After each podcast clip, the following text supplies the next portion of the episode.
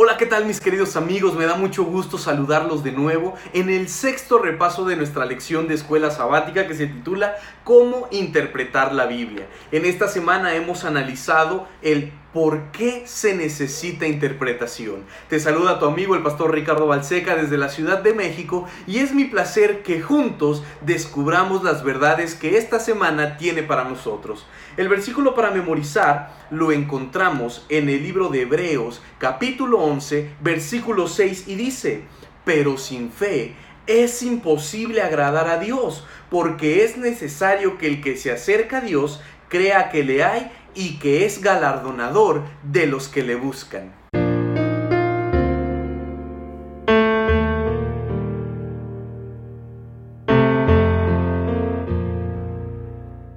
Este versículo que acabamos de leer entrona verdades bastante maravillosas, verdades que en lo personal me gustan mucho. Número uno, el Creador es infinito y la raza humana, las, criaturas creadas por Dios, o sea, tú y yo, somos de, de, mente limitada. Por lo tanto, van a haber muchas cosas que necesitamos creer por fe, porque nuestro discernimiento, nuestra capacidad, nuestra inteligencia no da para comprender todo lo que Dios tiene para cada uno de nosotros. He ahí donde entra la fe. Sin embargo, el versículo dice que sin fe es imposible agradar a Dios. ¿Qué significa eso? ¿Recuerdas que para ser salvos necesitamos aceptar a Cristo por la fe?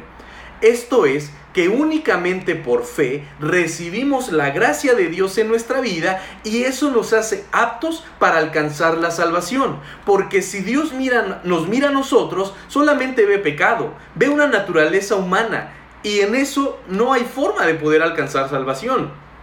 Sin embargo, cuando tú y yo aceptamos a Cristo por fe, es la única manera en la que podemos alcanzar la norma, alcanzar esa norma para poder entrar al reino de los cielos.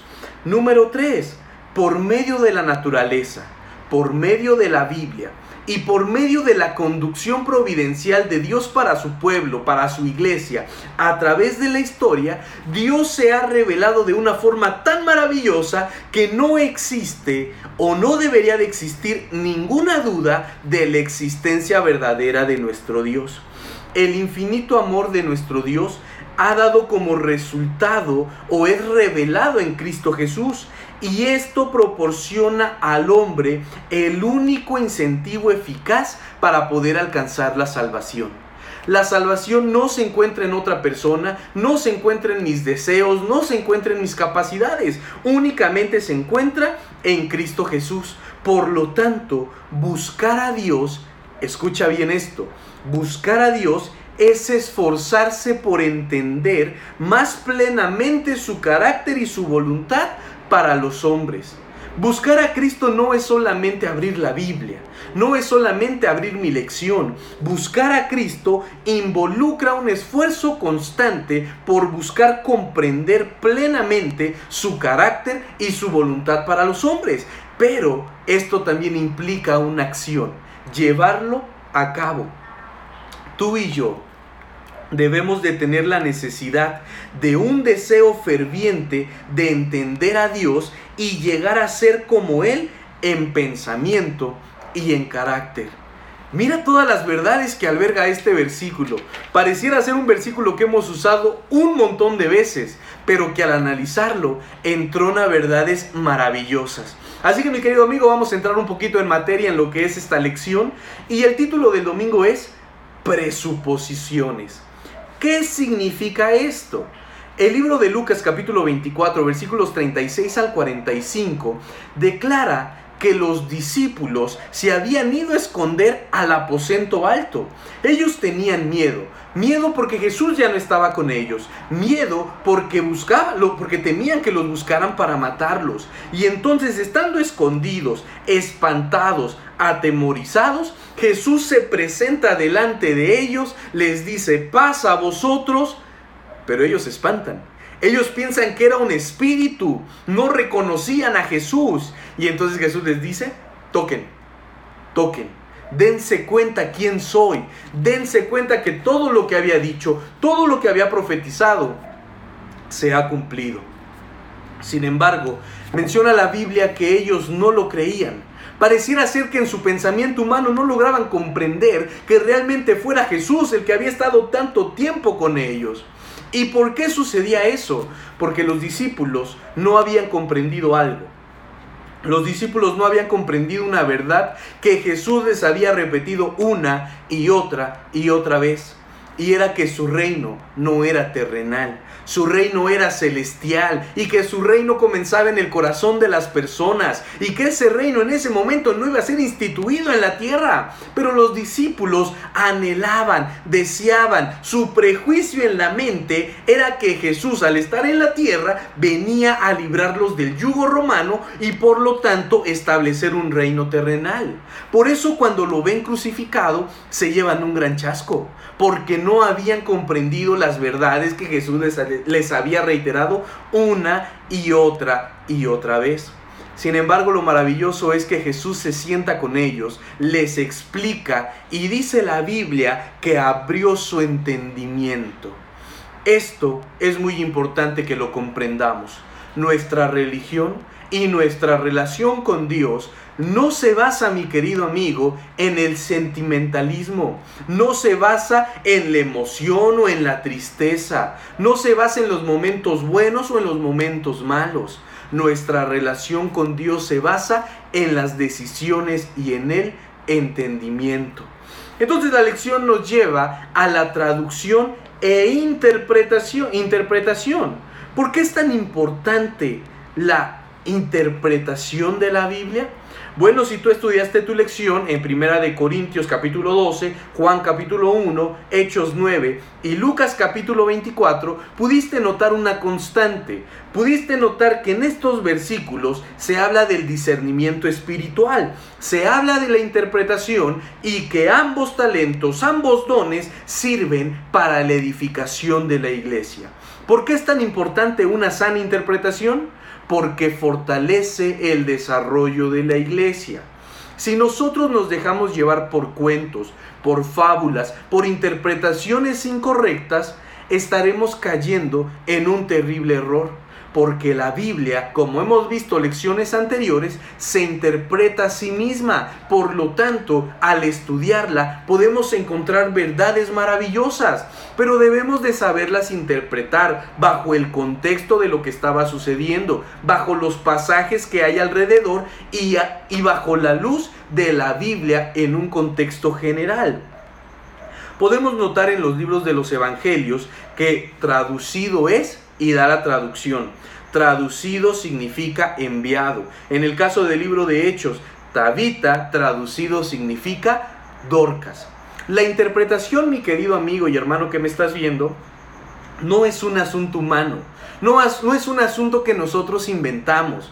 La interpretación es algo que ya viene desde antes, que incluso viene marcado en la Biblia. Y al estudiar estos pasajes podemos darnos cuenta que en la interpretación es muy importante que nos dejemos guiar por la Biblia y por el Espíritu Santo. No lleguemos con prejuicios en nuestra mente, porque si lo hacemos de esa manera, vamos a sacar conclusiones a las que nosotros queremos llegar y no dejaremos que la Biblia sea la que nos conduzca.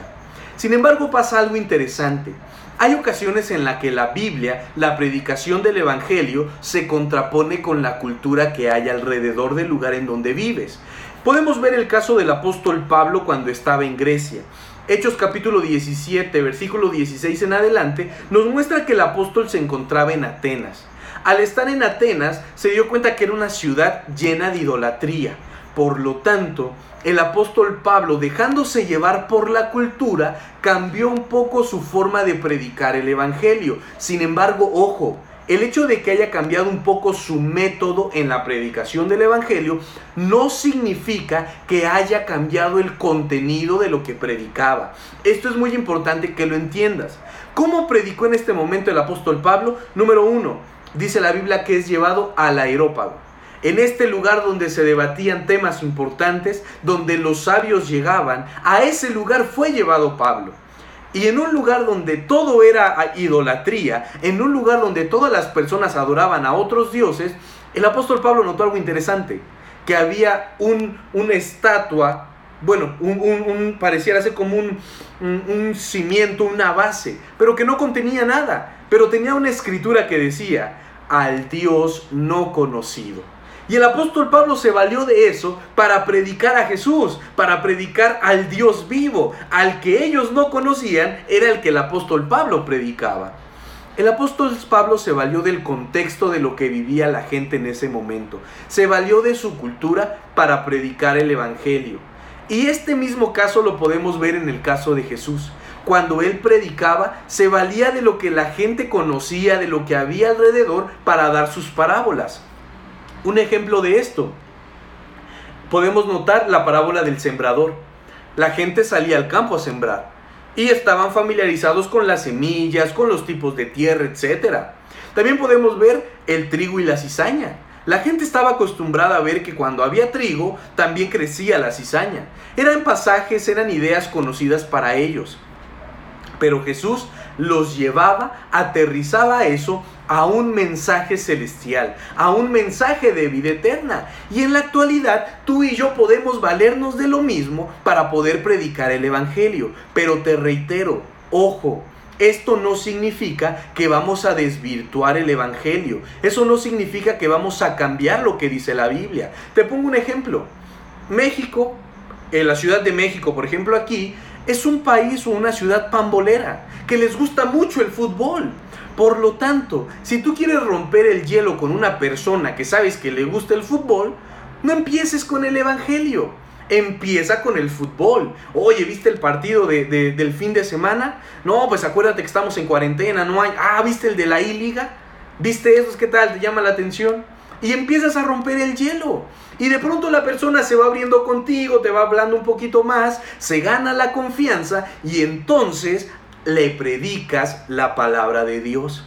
Pero tal vez debemos de entender que estos métodos son muy similares a los que hacía Cristo. Jesús se ganaba la confianza de la gente, les hacía un bien y cuando les decía sígueme, la gente encantada seguía a Cristo Jesús. Sin embargo, hay otro factor que menciona la lección que a veces hace que no comprendamos la Biblia o no querramos aceptarla. Podemos ver el caso en el libro de Juan capítulo 9, cuando los fariseos se mofan de Jesús. Ellos al escuchar la declaración de Jesús dijeron, Señor, ¿acaso nosotros tampoco lo vamos a entender? ¿Qué había? ¿Qué sucedía? Bueno, número uno, como te dije hace un momento, los fariseos lejos de mostrar una actitud de humildad, una, actitud de aprendizaje, de querer conocer más, ellos mostraron una actitud donde se burlaban de Jesús. Una actitud nada correcta. Sentían que lo sabían, sabían todo. Sentían que no necesitaban la ayuda del Mesías. ¿Por qué? Porque ellos amaban más la gloria de los hombres que la gloria de Dios. Por lo tanto, Qué fácil y sencillo es que en muchas ocasiones tomemos un pasaje, tomemos un texto, lo saquemos del contexto porque amamos más las cosas terrenales, las glorias humanas, que las cosas celestiales de nuestro Padre que está en el reino de los cielos. Por lo tanto, quiero invitarte, mi querido amigo, a que no permitas que tu naturaleza humana se contraponga contra las ideas de la Biblia, con lo que tú y yo conocemos. Por eso te quiero invitar a que cuando realices un estudio personal bíblico, cuando vayas a la lección, cuando vayas a la Biblia, cuando medites en Cristo, pidas la dirección del Espíritu Santo. Porque recuerda algo muy importante, lo espiritual se discierne de forma, así es, espiritual. Así que juntos al estudiar la Biblia busquemos la ayuda de nuestro Padre Celestial. Y la lección cierra de una forma maravillosa, una forma que a mí me encantó. ¿Recuerdas que hace un, me parece que fue un trimestre, no, hace dos trimestres estudiamos la lección de Esdras y Nehemías? Bueno, la lección en el día jueves nos lleva precisamente al libro de Nehemías capítulo 8, versículos del 1 al 3 y versículo 8. Llama mi atención que el pueblo se reunió. El pueblo se mantuvo unido con un propósito, escuchar la lectura de la Biblia, de los rollos que ellos tenían. Pero mira algo interesante. Esta lectura duró aproximadamente entre 5 y 6 horas. 5 y 6 horas. A veces de nuestro culto, o quitemos la escuela sabática, el culto divino, un programa de una hora y ya nos estamos durmiendo, ya tenemos hambre, estamos bostezando, estamos aburridos. Este programa, esta lectura de la Biblia duró entre 5 a 6 horas y nadie se aburrió y nadie quiso irse. Y nadie se salió a las 12. Vieron su reloj y dijeron, 12 en punto, nos vamos de aquí. No fue así. Todos se quedaron. ¿Por qué? Porque leían la Biblia y lo, lo alternaban con una explicación. Mira qué interesante. No solamente los levitas leían, sino que también interpretaban, ponían el sentido y el contexto correcto a lo que estaban leyendo. Y qué importante es que nuestros predicadores hagan lo mismo en la actualidad. Que eso que están mostrando que proviene de la Biblia le den su correcta interpretación, su correcto contexto y su correcta aplicación para nuestra vida en la actualidad porque déjame decirte que la Biblia advierte de algo muy importante. Segunda de Pedro, capítulo 3, versículo 15 y 16, menciona el apóstol que hay muchos que tuercen la Biblia, que tuercen su contenido. Y la Biblia, debes de recordar, tiene el propósito de salvar al hombre. Pero cuando son pervertidas, cuando son torcidas, pierden su poder benéfico y el, tergiversador únicamente avanza a un camino de perdición. Por lo tanto, mi querido amigo, quiero invitarte a buscar a Cristo a través de la Biblia. Permite que el Espíritu Santo tome tu corazón, tome tu mente y de esa forma llegar a una sana doctrina, a una sana interpretación y de esa manera compartir a los demás la sana doctrina, la buena palabra de Dios. Que el Señor te bendiga.